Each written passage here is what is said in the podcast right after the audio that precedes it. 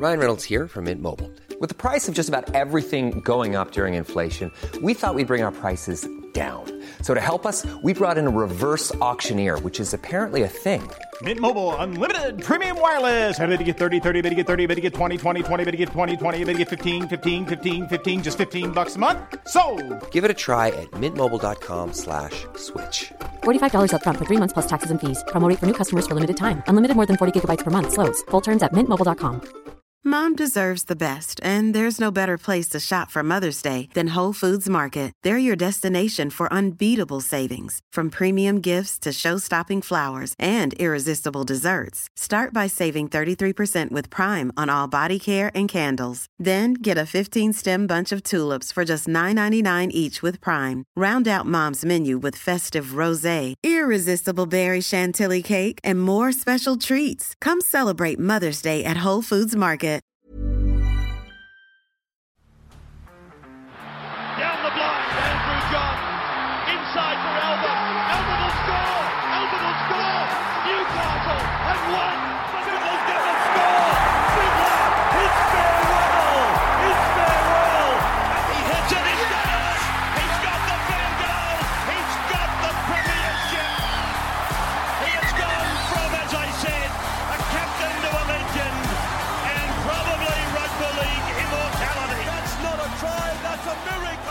Mate, let's move into the forward pack, the engine room. Uh, my front rowers will start there. I went for Payne Haas as my first one. He's been out for uh, a couple of weeks, but I just think that his stats and everything have been incredible, no doubt about it. But the positions that he's putting himself into, where he's cleaning up kicks and in goals, he's making try saving tackles in spots that, um, you know, if a centre was there, you'd be impressed. For a front rower to be there, uh, it's just unbelievable. Did Payne Haas walk into your side?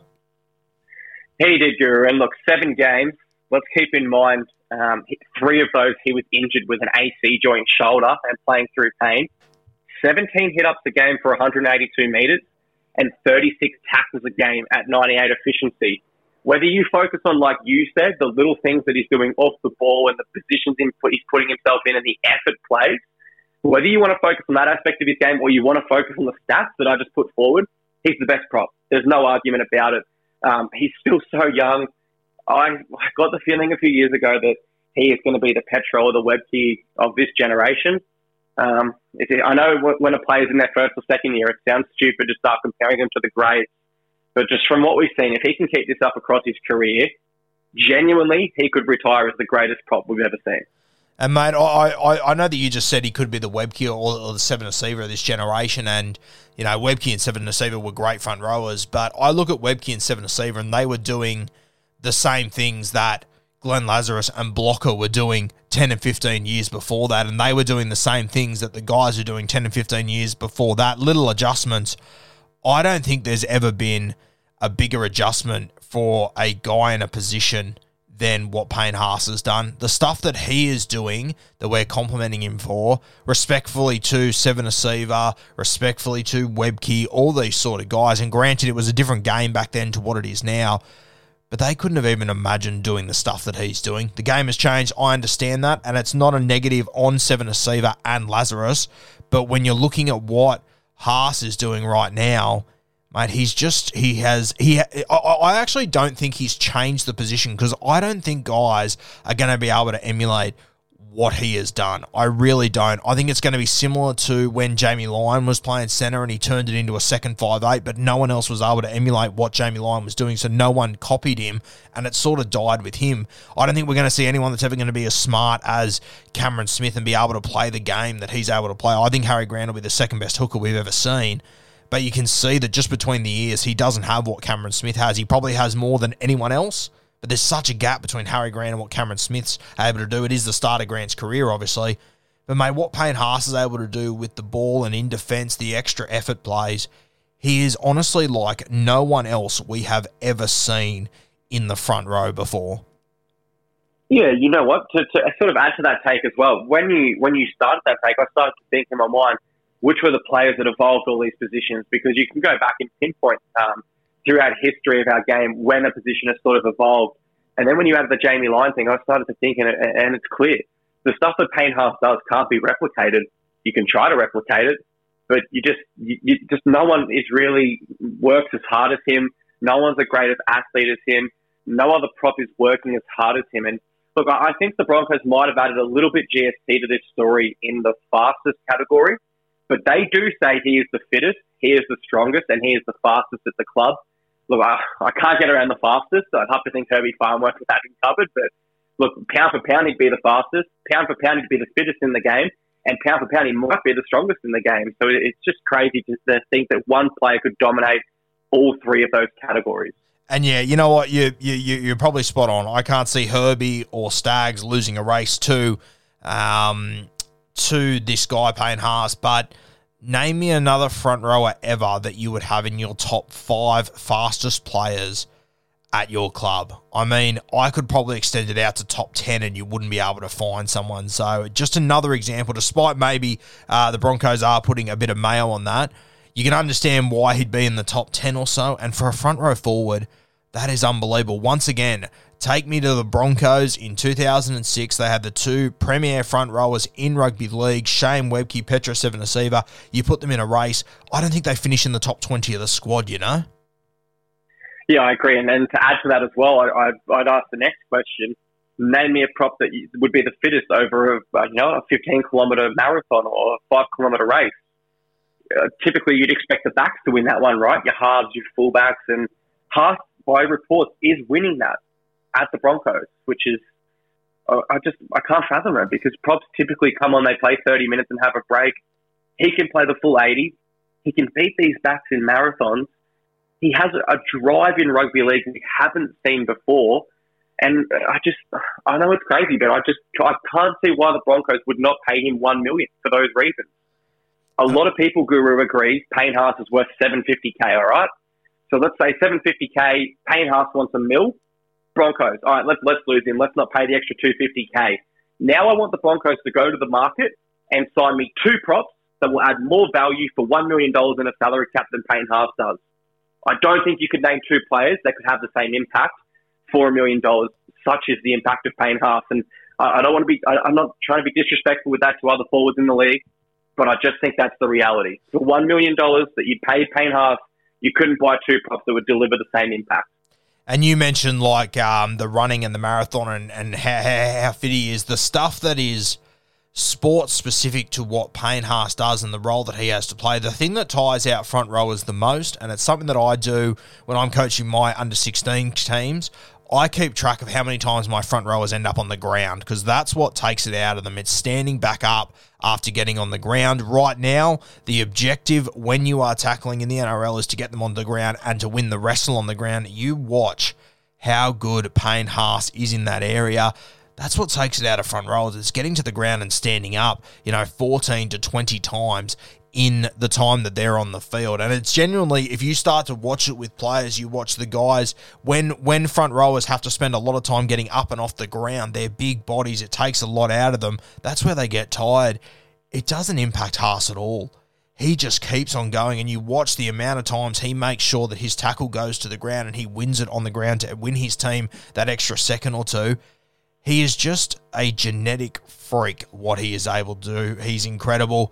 My, my other front row, a bit of a controversial one here. He's been wearing 13 this year, but I'll fucking eat my hat if he's a lock forward. I think Jason Taumalolo, Reuben Cotter's been playing that sort of 13 role for me. Um, Taumalolo, I think that probably hasn't got the raps that he's deserved so far this year. The Cowboys are going well, and everyone's talking about the halves and the fullback and the outside backs that are going great. Where's Hammer going to fit in? And Taumalolo let's be honest here, in a forward pack that, I mean, Jordan McLean, Coen Hess, Griffin Neame, um, these two young back rowers are doing fantastic things, but the vast majority of times they're scoring tries off kicks every single fucking week. Taumalolo, he is just grinding his way through work each and every week. I absolutely love the way that he's gone this year. Have you gone for him or have you got a different front rower? I've got a different front row, but I, I, do have to question: Do you see any reason why the Cowboys keep naming Reuben Cotter in the ten and Taumalolo at thirteen? Mate, I, I, I don't know. I it, it's a weird one. I just think that that's the position that Taumalolo has played for all these years, and I I honestly think he might just want to keep that 13 jersey. The the front rowers jersey has a bit of a stigma to it. Maybe Taumalolo um, isn't a huge fan of that. I think I heard Scope saying during the week that when you're wearing 8 and 10, you just feel uh, a, a little bit more fat. So he might just like the 13 jersey. And I'll tell you what, the other thing about that situation is if you gave Reuben Cotter jersey 35, he wouldn't blink at you. He couldn't fucking care less. So I, I, don't look into it at all. I just I, I just think it, is what it is. It doesn't impact them at all. Uh, but yeah, I think it is a bit bizarre that they don't just switch it around. I also think that for Taumalolo, and I think his management would be well aware that as soon as he puts on that eight or ten jersey, that drops his value. Uh, and that's crazy to say, but it genuinely does. You look at the way that we treat 13s in rugby league right now, and you look at the the value that they bring to football teams, and you, we consider them as part of their spine now. As soon as you put that 8 and 10 jersey on, you do drop a little bit, in my opinion. It's like going from a fullback to a winger or a centre uh, out to a winger. Yeah, that does add context to it. And for what you said there, I can't really see any other reason why not, because they are playing opposite roles to what their jerseys suggest, really. Uh, my other prop guru, Owen with Addin Fonua-Blake from the Warriors, probably not getting too, uh, as much credit as he deserves because the Warriors have been so poor, but averaging 146 run meters, um, tackling at 96% efficiency, getting through a load of work there at the Warriors, and without a doubt, he's their best forward. He's their forward leader. Um, he is, for me, the clear second best to Payne Haas. Um, I, I know there's been a lot of other props this year that have really, really impressed me.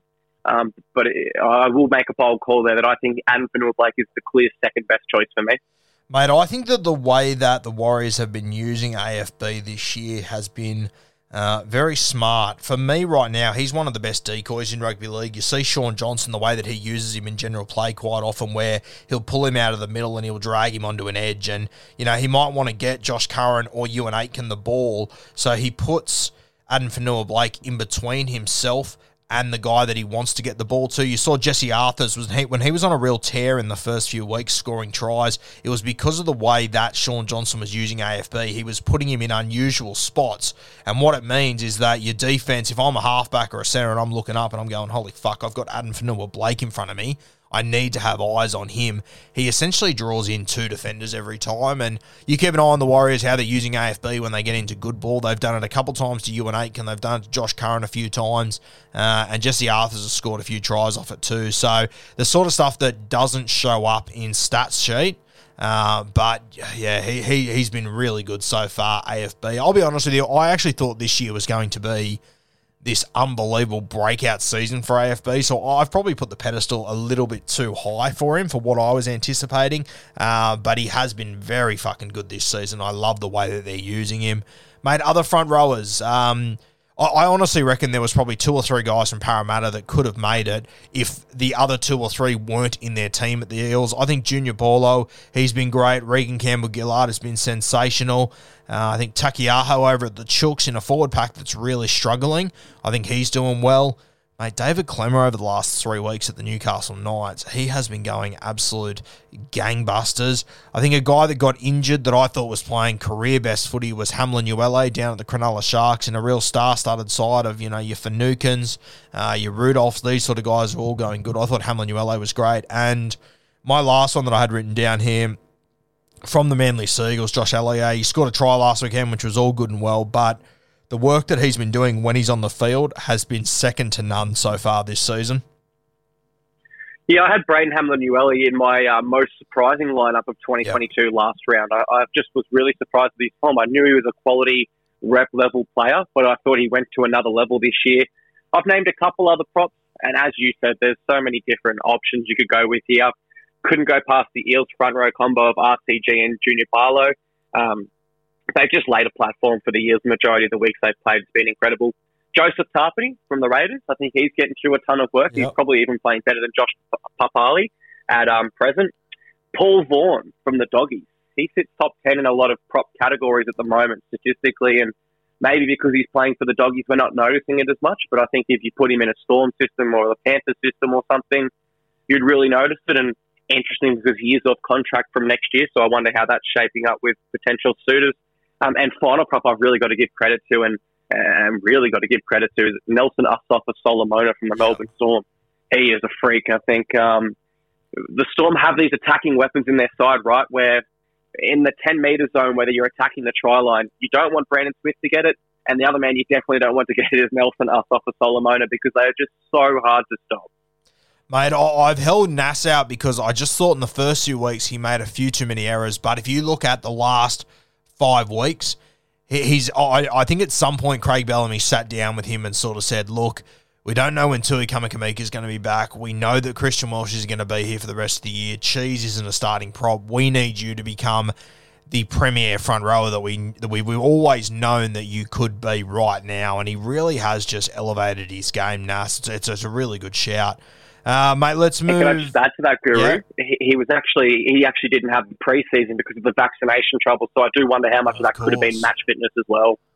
That's a very good shout. That's true. I forgot about that. Yeah, fuck, it was looking grim at the start of the like as soon as Welch went down, you were sort of sitting there going, "Ooh, I don't know what they're going to do here. It's it's looking awful." Uh, mate, let's move to our hooker. Um, for me, uh, has to be Harry Grant. Have, could could you possibly go anyone else at nine? Look, I, I had a controversial take up until round seven, I believe it was, or round eight, and using the three-two-one structure from each game, I did have Damien Cook ahead, and I actually do have them sitting currently on the same amount of points. But that is sort of evidence that the three-two-one system that we use for the Dally M is a bit outdated because Harry Grant has, without a doubt, been the better player this year. What it comes down to in the in context of three-two-one is the other Storm spine Papenhuyzen Munster have been taking the threes and twos from him. So Harry Grant this year, seven games, two tries, nine tries, assists, eight line break assists, and here's a stat that you probably won't see too often. At hooker, he's averaging 105 running meters, which just sort of shows how much he's getting out of dummy half and, and, and you know, taking those scoots, which is just invaluable to his team.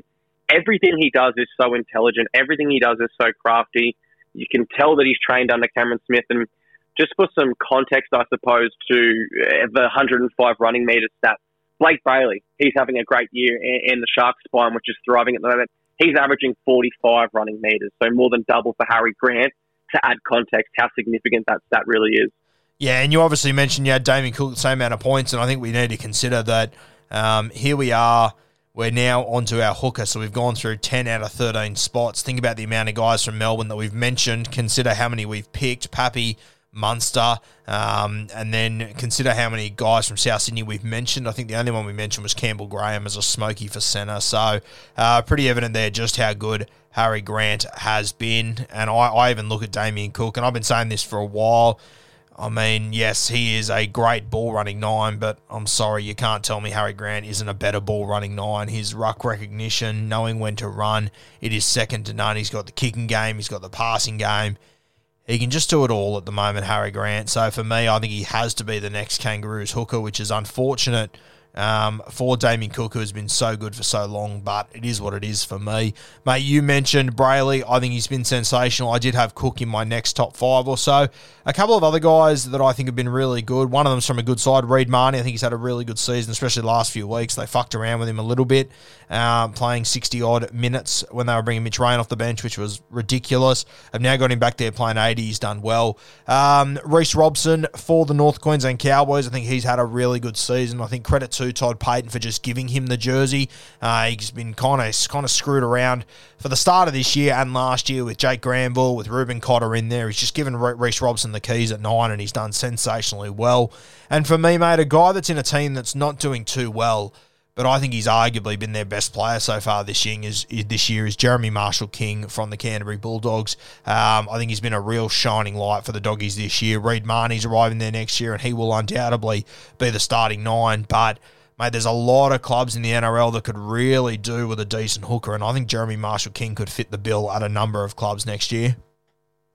Yeah, and hooker's such an important position. I think. Uh, you, look at the teams that are struggling this year, and, and their hookers aren't as strong as some of the top four teams, and it, it's such an important position. It, it, seems like such a simple role, but there's a lot that goes on there.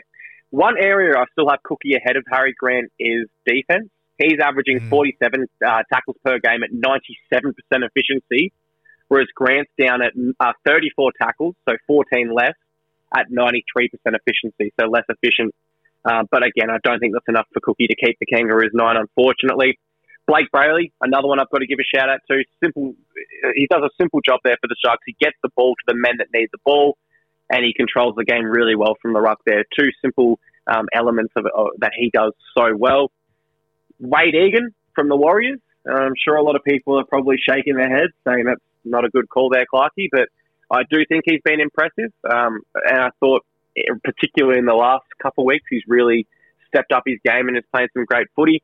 And the other one's Reece Robson. Um, at the start of this year, there was the talk: is your nine? Is, does Granville stay in the 14 and share minutes? Um, and how many minutes does Robson get there? And he has cemented that nine jersey at the Cowboys now. I looked back all the way to a few years ago when the Dragons let him go, and I just thought it was the wrong decision for them to do. You watched him play New South Wales Cup that year, and he was absolutely on fire. He is a quality number nine, and it's probably not too far out of the imagination to say that if Damien Cook, for some reason, was unavailable for State of Origin, you would heavily be considering Reece Robson for his work rate. Mate, I remember when the Dragons let him go, and I said the same thing. This is going to be a mistake, and a heap of people pushed back. And my simple reasoning was that as the game moved forwards, Cam McInnes is not going to be a hooker. Uh, not only did he leave the Dragons, but he's not a hooker anymore. He's playing 13 now, which is where I anticipated uh, he would end up. I think he's been great so far. And uh, just another stat you mentioned there, which I think is worth considering. Obviously, I'm a huge Harry Grant fanboy. Uh, 33 tackles to 45 per game. Think about the games that South Sydney are playing in compared to that of the Melbourne Storm. Um, if the Bunnies were scoring 70 points a game, I guarantee you Damien Cook's making less tackles per game. But the tackle efficiency, uh, there's no excuses there. No doubt that definitely falls the way of Damien Cook so far this year. Made the last nine that I want to mention, uh, Api Koroisau. I think that in a in a Penrith Panthers side that has had Mitch Kenny, that has had Soni Luke, a couple of other guys come onto this team, and he has just taken it on the chin. He's just been a great teammate, but when he is on the field, he's been unbelievable. I still remember round one against the Manly Seagulls. He absolutely cut them to pieces, and he's had a few games like that despite limited minutes. I think the only reason why Api's playing limited minutes is because he's not going to be there next year, which makes sense for the Penrith Panthers to start to blood some guys. But if he was playing 80 minutes, I don't think he'd be ahead of Grant, but I think he could probably jump ahead of the rest of these guys on our list. Yeah, to look at Api Koroisau's career in recent, um, the Manly Seagulls, I'm almost certain they regret letting him go now. Obviously, they couldn't predict the future with what occurred, but without a doubt, and particularly like you said, he, he tore them up. They would regret it. The Panthers, He's been to two grand finals with them now, playing incredible football. But then the next stage of his career, signing with the Tigers. It's hard not to be excited if you're a Tigers fan. He is such a quality nine. He has been a quality nine for a number of years now. Uh, whether he's playing 80 minutes, whether he's sharing the minutes like he did at Manly and, and like he is at the Panthers now. And I think you hit the nail on the head. If he has signed long term with the Panthers, he's an 80 minute hooker. But the Panthers do need to look to the future in a sense there, so I can understand the decision. But Api Koroisau is a top three hooker in our game, without a doubt in my mind. Mate, whilst we are on hookers, and I have got you here, uh, the Gold Coast Titans obviously haven't been spoken about too much in this podcast. Uh, what do you see moving forward with your nine jersey? You've obviously got Aaron Booth coming off the bench, uh, coming on the extended bench, Tanah Boyd on the bench as well. Uh, Erin Clark has done a decent job. I wouldn't say he's been great. Um, I'd say he's been good enough, but I wouldn't say he's been anything above that, to be honest with you. What would you do with your nine jersey moving forward? Well, it's a scary thought because, as you said, Erin Clark has done the job, but he's actually been one of our best players. And I think that sort of speaks to how much we are struggling at the moment. For me, I, have always liked Erin Clark in the 14 jersey because he grew up playing halfback. And I know it's different playing in the NRL, but I think if an emergency comes, I think you could plug Erin Clark at centre, halves, hooker, and lock. So I think he adds a bit of versatility there. For me, I'd definitely be giving Aaron Booth a chance. I don't see what we stand to lose at this stage. We've got two wins all season. Those two wins were not impressive. They were two point victories where we just got past the Warriors and got pretty lucky at the end against the Tigers. And I know Aaron Booth probably isn't what a lot of people thinking. You know, he's not a world beater, but he's been in this Melbourne Storm system. He's been in the same system as Cameron Smith, Harry Grant, and Brandon Smith. That's got to count for something, right? And in the context of our season, and in the sense that we're not winning games, I don't see what we lose starting Aaron Booth at nine and moving Erin Clark to 14. Has, uh, has Booth played much Queensland Cup this year? I know he was injured to start the season. Has he come back and played a bit? I think he was playing for Burleigh this year. I, I, I think he was with. Have, have you been keeping an eye on that at all? I haven't been keeping an eye on that. I'll try to find some. Um, He's played three here. games. Sorry, three games this year. Yeah, so he has got a little bit under his belt. Was he played uh, round one, round five, and round seven? Yeah, so he's only played a maximum of fifty minutes in one of those games, but uh, his stats are all right. Yeah, uh, yeah one try, one minutes. try assist. Yeah, one line break assist, offload, forty-seven tackles at eighty-seven percent efficiency yeah, look, these aren't stats that are screaming out to me, pick me, pick me, pick me. Um, Burleigh Bears have won all three games that he's played. But I just think when you add the context of where the Titans season is at, they really don't stand to lose too much by giving him an opportunity at the least. Yep, fair call. Mate, let's move to the second row forwards. Uh, Isaiah Papali'i, he's an automatic here for me. I assume he is for you too. Uh, he has been unbelievable this year. I was I was having a look at some stats the other day and lining them up to last year. He's actually going a little bit better this year than what he was last year. Um, obviously, last year you got to remember that he played a little bit as a front row forward, a little bit as a second row forward. Um, he was probably Parramatta's best at both, but this year he's become a specialised second rower, and uh, I, I think he's playing. I was going to say some, some of the best footy he's ever played. It's definitely some of the best fucking footy he's ever played, no doubt about that. But I think he's um, head and shoulders above most guys in this competition at the moment. Yeah, what we've seen here is a, young Polynesian man, very comfortable in New Zealand around his family. Um, we spoke about it with Tom Dearden as well. Took himself out of his comfort zone, moved to a new country, um, moved to new structures. And one thing that Brad Arthur also doesn't get enough credit for me is his ability to unlock his forwards. I think there's been a lot of forwards that have really improved under him. At the top of my mind, Shaun Lane, Ryan Matterson, Nathan Brown. These are players that when they came to the Eels, they improved in their footy. Now, I want to add some context to these stats from Isaiah Papali'i. Payne Haas plays in the middle. Papali'i plays on an edge. Papali'i averages one less hit up per game, 30 less meters roughly per game, and the same amount of tackles. So, in the same amount of how much credit I gave to Payne Haas, I have to give the same amount of credit to Isaiah Papali'i. They are incredible stats, and again, they don't add the they don't do justice to him because he does so much more than those stats as well for the Eels. I've just got to think if you're a Tigers fan, we just spoke about Api Koroisau going there next year. You've got to be licking your lips at, at the thought of Isaiah Papali'i playing with Jackson Hastings and Api Koroisau. That is that has got to be some serious uh, excitement for Tigers fans, right? Uh, mate, I, I, haven't spoken to him about it, but I imagine that Jacko, he's obviously got Leilua on his right edge at the moment, which is his strong side to play on. Uh, mate, the idea of upgrading to Isaiah Papali'i based on what he's done the last few years, uh, mate, that that could quickly become one of the most dangerous edges in rugby league. If you go Hastings at sevens, Brooks at six, Daine Laurie at the back, Adam Doueihi at centre, Nofoaluma out on the right wing with Isaiah Papali'i at on that right edge, mate, that is going to be scintillating on that edge. It definitely gives a lot of attacking options for the Tigers, and you think that you know fans when they heard Tuilagi leaving, as is Luciano Leilua, they probably thought, "Oh my God, where are we at?"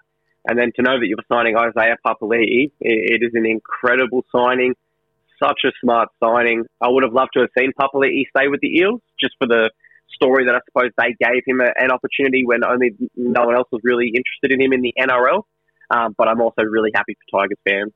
Mate, let's move to our other second row spot. This one was a little bit harder for me. There was probably three or four names that I could have slid in here. Uh, but for me, this guy, he hasn't played every single game. He's been injured in a few. Olakau'atu from the Manly Seagulls. Uh, he's just He's he's one of the biggest guys in the league. He is intimidating. He has got an offload. He's shown he's got a little kicking game. He scores tries, running lines, off kicks. He just does it all. And as you know, we, have spoken about on Bloke in a Bar the last few weeks. Defending outside DCE is a fucking nightmare.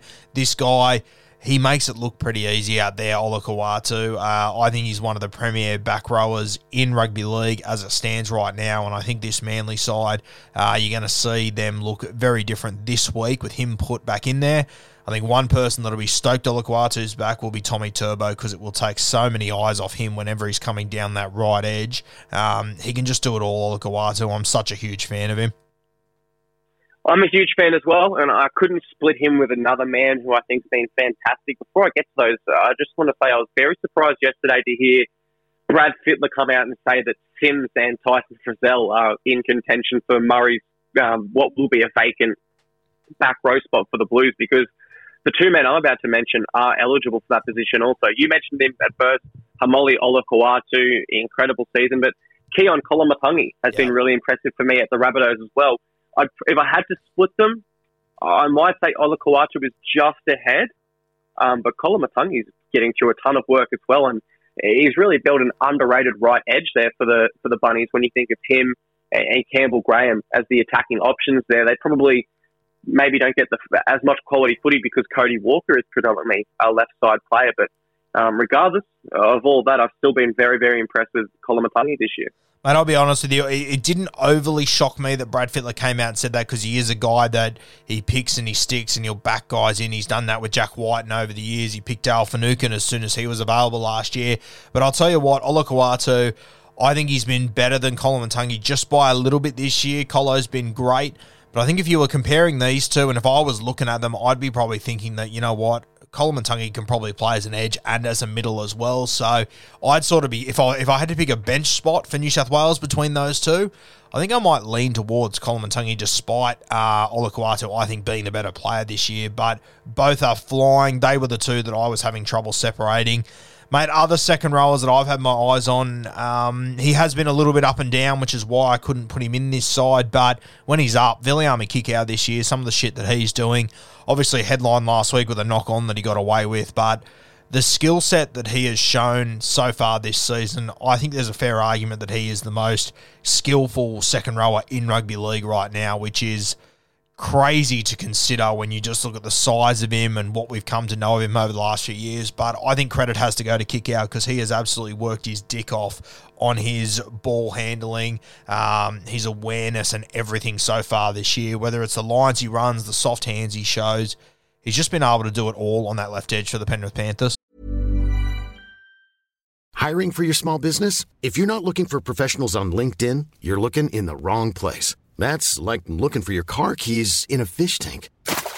LinkedIn helps you hire professionals you can't find anywhere else, even those who aren't actively searching for a new job but might be open to the perfect role. In a given month, over 70% of LinkedIn users don't even visit other leading job sites. So start looking in the right place. With LinkedIn, you can hire professionals like a professional. Post your free job on linkedin.com/people slash people today.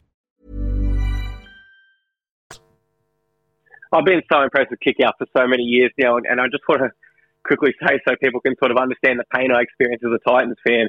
When Garth Brennan came across to our side a few years ago, he was the Panthers' uh, assistant coach in New South Wales Cup, and I started to hope. I, I thought, please bring across Billy Army kick out. Instead, he brought across Bryce Cartwright, which we know didn't really work out the best. Other back rows that have impressed me this year has been Jai Arrow. I thought at the Yep. start of the year, without a doubt, he's he's a middle forward. I didn't see him sort of going too well on an edge.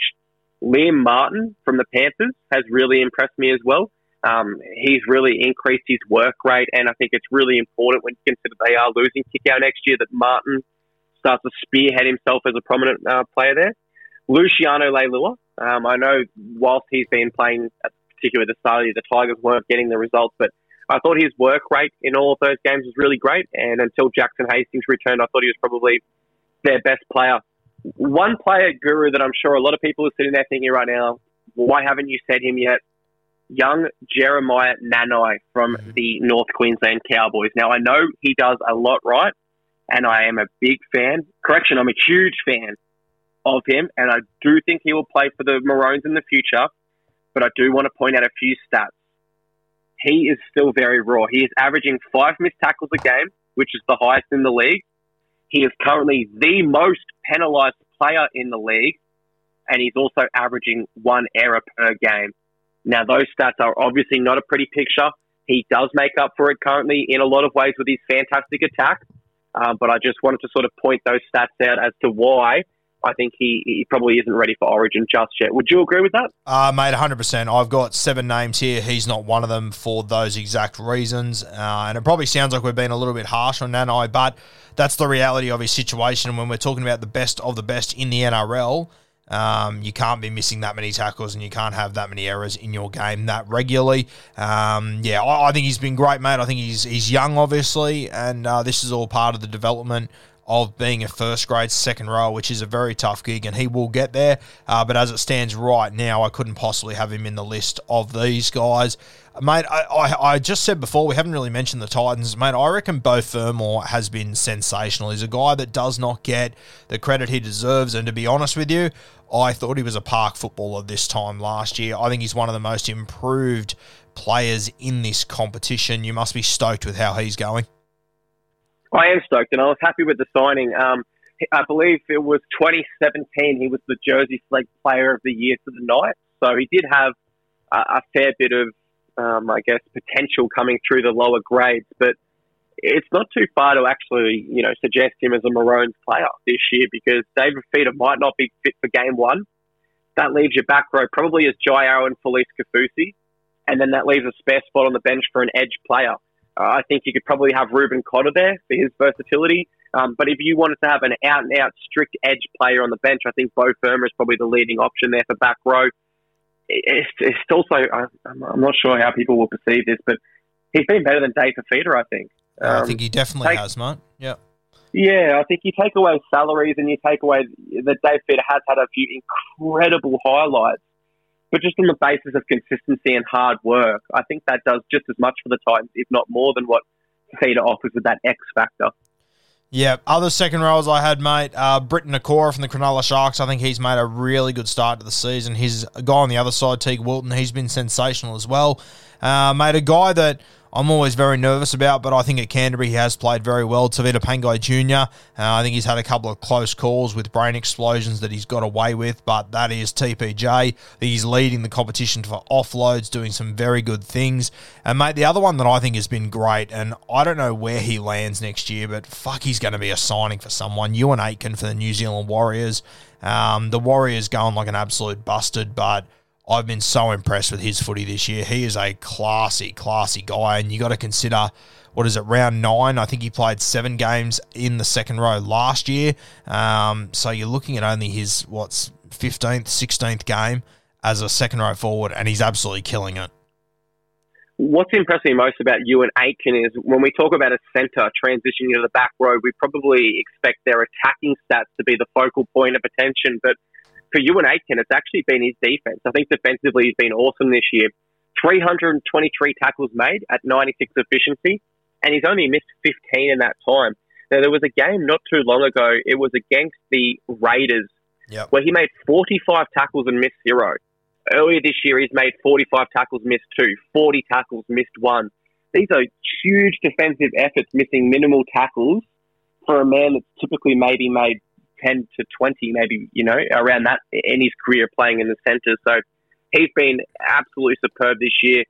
I think a lot of teams should be interested in him for his versatility. The fact you can plug him at centre or the back row, and the fact that we're only starting to sort of scratch the surface of his potential at back row. And I just get the feeling that if I was the Melbourne Storm and Craig Bellamy, I'd, I'd be looking at that. I'd be going, okay, we've lost Kenny Bromwich, we've lost Felise Kaufusi we've signed Tariq Sims. That's a nice veteran. Let's sign someone like Euan Aitken as well to plug that gap. I'm confident I can get some really great footy out of him.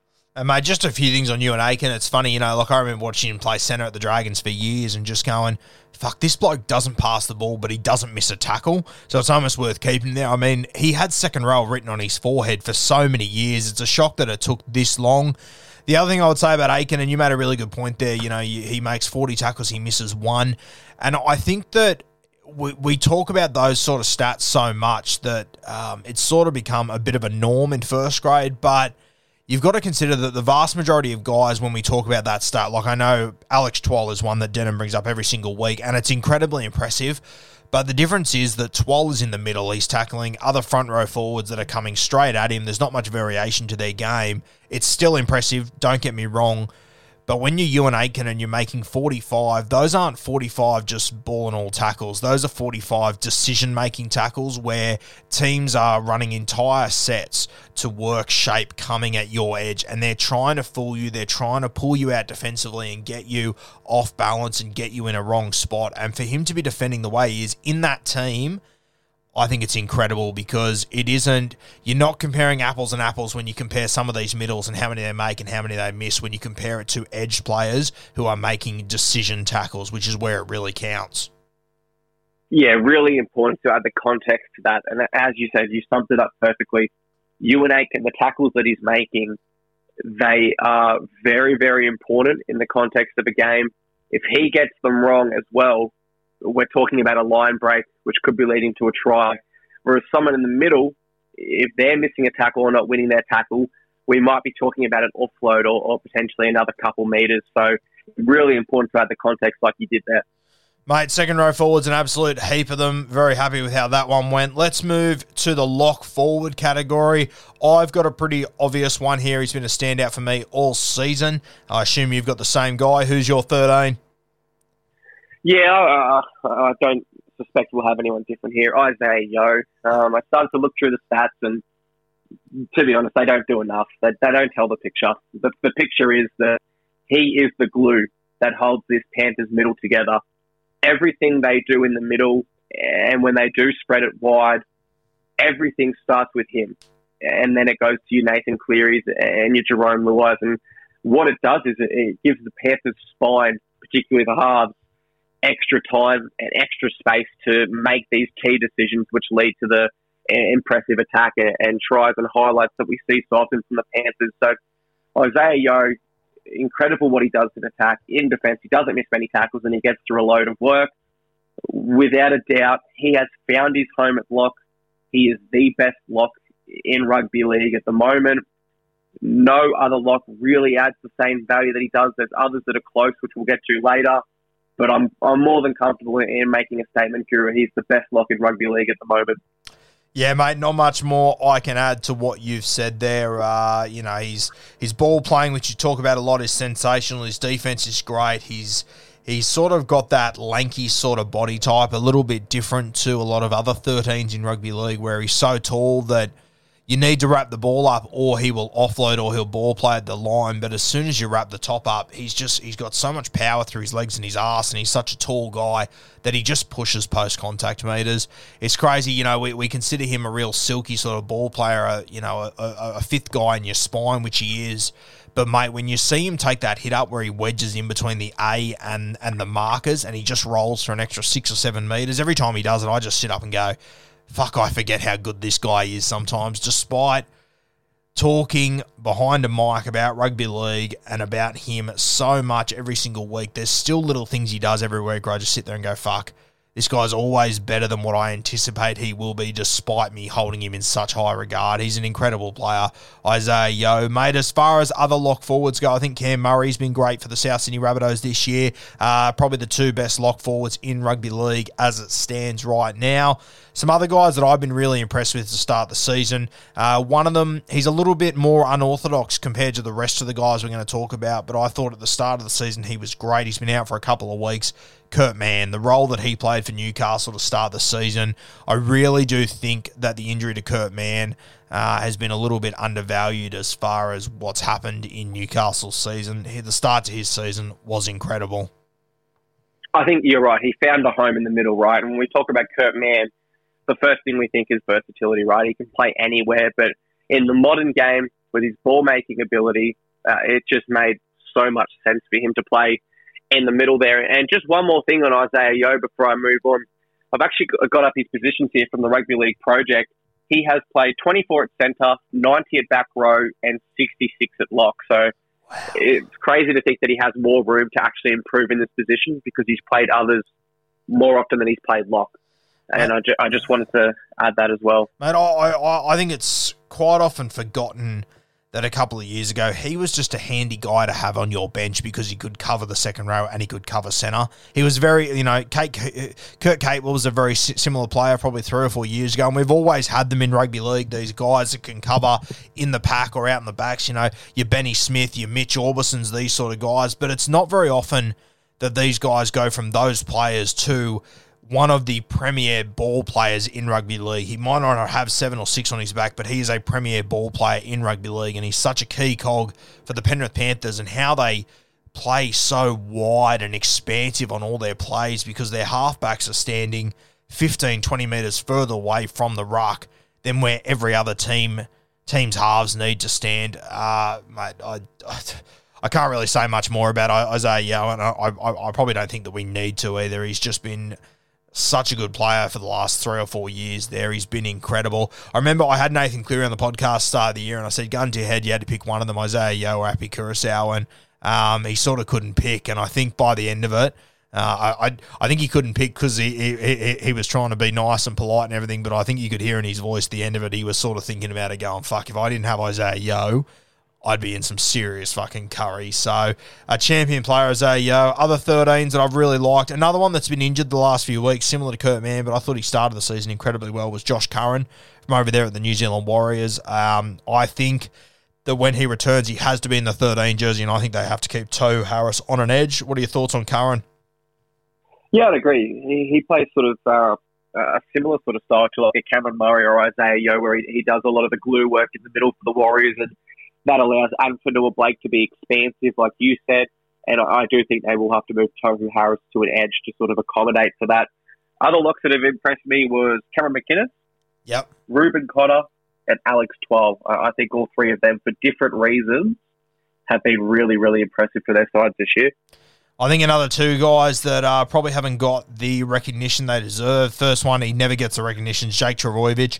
Uh, I think he's played really well this season, been really strong. The other one, as much as I don't think he's suited to the 13 jersey, it's the role that he's been told to play for his team, and I think that he's done it to the best of his abilities. Is Josh Jackson? Uh, he has just been tackling the house down over the last few weeks. As I said, I don't think he is the 13 that they probably need, uh, but in the position he's been forced to play, I think he's done a sensational job. You mentioned Reuben Cotter there. Um, he is just going all guns blazing this year, thankfully, and hopefully, touch wood, uh, he stays injury free over the next few weeks, and hopefully we can see him grab a Maroons jersey because he definitely deserves it.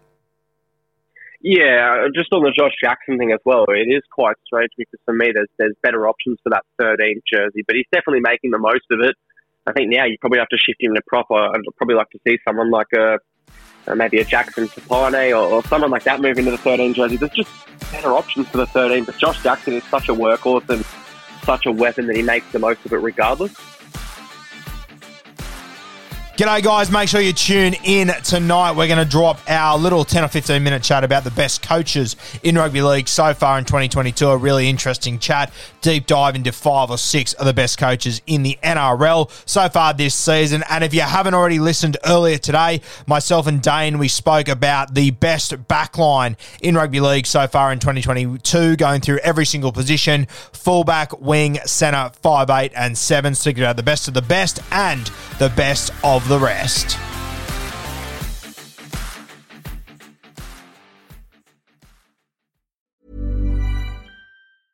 Hi, I'm Daniel, founder of Pretty Litter. Did you know cats tend to hide symptoms of sickness and pain? I learned this the hard way after losing my cat, Gingy. So I created Pretty Litter, a health monitoring litter that helps detect early signs of illness by changing colors, saving you money and potentially your cat's life. Pretty Litter is veterinarian developed, and it's the easiest way to keep tabs on your fur baby's health right at home. Go to prettylitter.com and use code ACAST for 20% off your first order and a free cat toy. Terms and conditions apply. See site for details. Mom deserves the best, and there's no better place to shop for Mother's Day than Whole Foods Market. They're your destination for unbeatable savings, from premium gifts to show-stopping flowers and irresistible desserts. Start by saving 33% with Prime on all body care and candles. Then get a 15-stem bunch of tulips for just $9.99 each with Prime. Round out Mom's menu with festive rosé, irresistible berry chantilly cake, and more special treats. Come celebrate Mother's Day at Whole Foods Market.